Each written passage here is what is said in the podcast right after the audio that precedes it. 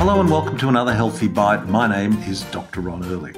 I'd like to acknowledge the traditional custodians of the land on which I am recording this podcast, the Gadigal people of the Eora Nation, and pay my respects to their elders, past, present, and emerging. Well, this week I had the pleasure of speaking with Professor Dave Singh. Now, Dave Singh is an orthodontist, a dentist, an orthodontist, an author, a lecturer at Stanford University. I did, I met Dave in Australia probably over 10 years ago when I did his first course. He introduced me at the time. He recommended I read a book called The Biology of Belief by Bruce Lipton, which I did. And I was internally grateful to him for that. Bruce writes about epigenetics, and so does Dave Singh. He has, Dave Singh has actually three PhDs. Oh my God, as though one isn't enough. I've interviewed people uh, like Dr. Trail Dowie and Dr. Mark Cohen who have two PhDs, but I went one better this time and found and re- reconnected with Dave Singh, who has actually three PhDs. And what his focus on is that um, creating enough space in your upper and lower jaws and therefore your upper airway to breathe well and sleep well. And this is all about your genes fulfilling their genetic potential using various appliances that are worn just at night that can stimulate bone growth at the sutures of your skull. Now, it's worth going back to some basics here and just pointing out that the lower jaw is a bone, a set, one separate bone. But the skull is made up of many bones, and those bones connect via sutures. And when uh, anatomy is studied at universities and you look at dried skulls, it looks like these sutures are very tightly fused together. But that simply isn't the case. In a, in a human, a living human, the sutures that uh, join bones together are the sites where growth has potential if forces are directed in a particular way. And we talk with Dave about the importance of swallowing in a correct way because swallowing is an important driver in developing good jaw development. We swallow 700 to 900 times a day. And when we do, the tongue goes to the roof of the mouth. The tongue is a really powerful muscle. It generates a force, let me put a figure on, on it, of 500 grams. Now, why is that significant? Well, your lips and cheeks also uh, generate a force of about 300 grams. So if there was a balancing act going on between the force that your tongue's exerting on your palate to create a broad, flat upper jaw, it will always win over the lips and the cheeks. We got 500 grams of tongue force against 300 grams of lip and cheek force. Okay, that's that seems reasonable. That's why if our tongue is where it should be, resting on the roof of the mouth, when we are breathing through our nose, that is what goes on. But if you're a mouth breather, that means you're breathing through your mouth. And that means your tongue can't be on the roof of the mouth exerting that force. And that means that your lips and cheeks are exerting a force which causes your upper jaw to be narrower. In many people's cases, it's very much narrower. In most people's cases, it's slightly narrower. But one thing is for sure. Although we have evolved to have all thir- have 32 teeth in our mouth, that means 16 teeth on the top jaw, 16 teeth on the bottom jaw, 90%, over 90%, I would suggest it's between 90 and 95% at least of the population don't have enough room for all of their teeth. And the profession, the medical community, every person has come to accept it as, oh, well, yeah, that's just normal. Well, it may well be normal, but it's not ideal because the size and shape of your mouth literally determines the size and shape of your upper airway. And the other thing that's really important is the power and the importance of nasal breathing for so many reasons. When you are breathing, and we breathe uh, 16 to 20 times a day. Ideally, it should be a little lower. It should be uh, a little less. I think around 12 to 16 would be really remarkable. But let's say 15 or 16 is normal. And that means you are breathing a lot through the day. And when you are breathing, your tongue should be resting on the roof of your mouth. Your teeth should be lightly touching or slightly apart. Your lips should be lightly touching and you should be breathing through your nose. So here we are breathing 15 or 16 times a minute. Here we are swallowing 700 to 900 times a day.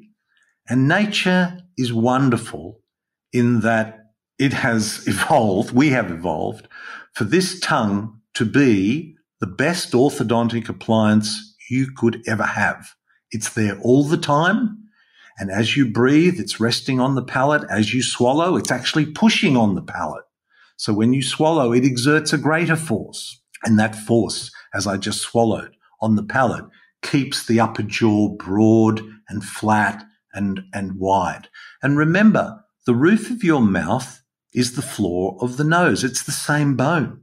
So if that bone was broad and flat, then your septum would be like a T junction, perfectly formed, a perfect T, because the, an upside down T because the palate is also the floor of the nose. But if your jaw is narrow and if your palate is vaulted and higher, then that means the septum is pushed out or around or deflected or deviated. And many people may have been told they have a deviated septum, which has been corrected. I know I had that myself. I had a deviated septum that I had all my life. And at 21, the ear, nose and throat specialist looked in my nose and said, you need to have your deviated septum corrected, straightened. So I did. I did. I had that done. And then when I was visiting an, an ear, nose and throat specialist at the age of 35, he looked in my nose and he said, you should have your septum straightened. And I said, I did. But you see, unless you address the cause of the problem, it doesn't actually fix necessarily fix the problem. So this is what the discussion of this week's podcast was all about. And I'm very excited to have another world leader in this area, Dr. Ted Belfor from New York, who will be joining us in a few weeks time as well to talk more about this potential to develop upper and lower jaws. So um, it was a great uh, to reconnect with Dave Singh. I was very grateful to him for introducing me. This was like 10, uh, actually, it was probably more like 10 or 15 years ago to Bruce Lipton, to his book, The Biology of Belief, and more importantly, to the concept of epigenetics. And we've spoken a little, we've had Bruce on the program on one or two occasions. He is an absolute legend. I love having him on. He, he's a wealth of knowledge, inf- information, and inspiration because you are not a victim to your genes. Genes, genes, your family history is very important. Make no mistake about that. It is. But you are not a victim to your genes because your genes still have to express themselves in a particular way. Now, what's so interesting about Bruce Lipton's book, The Biology of Belief, which I, I recommend to you, is that he made the point that thoughts are things. This is why the biology of belief. Thoughts are things, and those things are neurotransmitters little chemicals, little proteins that float around the body and attach onto cell membranes and cause genes to express themselves in a certain way. Now, we did a program we've done many programs on gut health and the gut as the as the second brain. Well, we're now calling it the first brain because so many neurotransmitters are produced in the gut. 80% of the body's serotonin is produced in the gut. And serotonin is the target for many antidepressants, serotonin reuptake inhibitors, SSRIs. Um, so neurotransmitters are thoughts are things and those things are neurotransmitters which attach onto cell membranes and cause their genes to express themselves in a particular way. Well, that's one way for genes to express themselves. Nutrients or anti nutrients, toxins, environmental toxins are other things which can float around in the body, attach onto cell membranes, and cause our genes to express themselves. Well, it turns out that light forces also have that effect. Your tongue exerting a force seven to 900 times a day creates an epigen, an, an effect which, co- which has the potential, if it's well directed, to cause epigenetic changes at those sutures and cause bones to grow themselves, grow. And, and, and, you know, this isn't something that's just restricted to children. It's, you know, our oldest patient doing this kind of therapy is 82 years old. Um, so, so, you know, you're never too old. I mean, it is better getting it early. There's no question about that. And the question is, how stable is the result?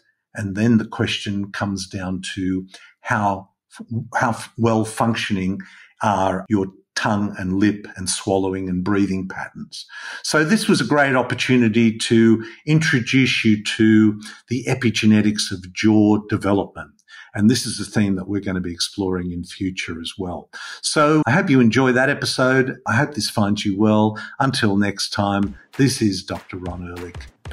This podcast provides general information and discussion about medicine, health, and related subjects The content is not intended and should not be construed as medical advice or as a substitute for care by a qualified medical practitioner. If you or any other person has a medical concern, he or she should consult with an appropriately qualified medical practitioner. Guests who speak in this podcast express their own opinions, experiences, and conclusions.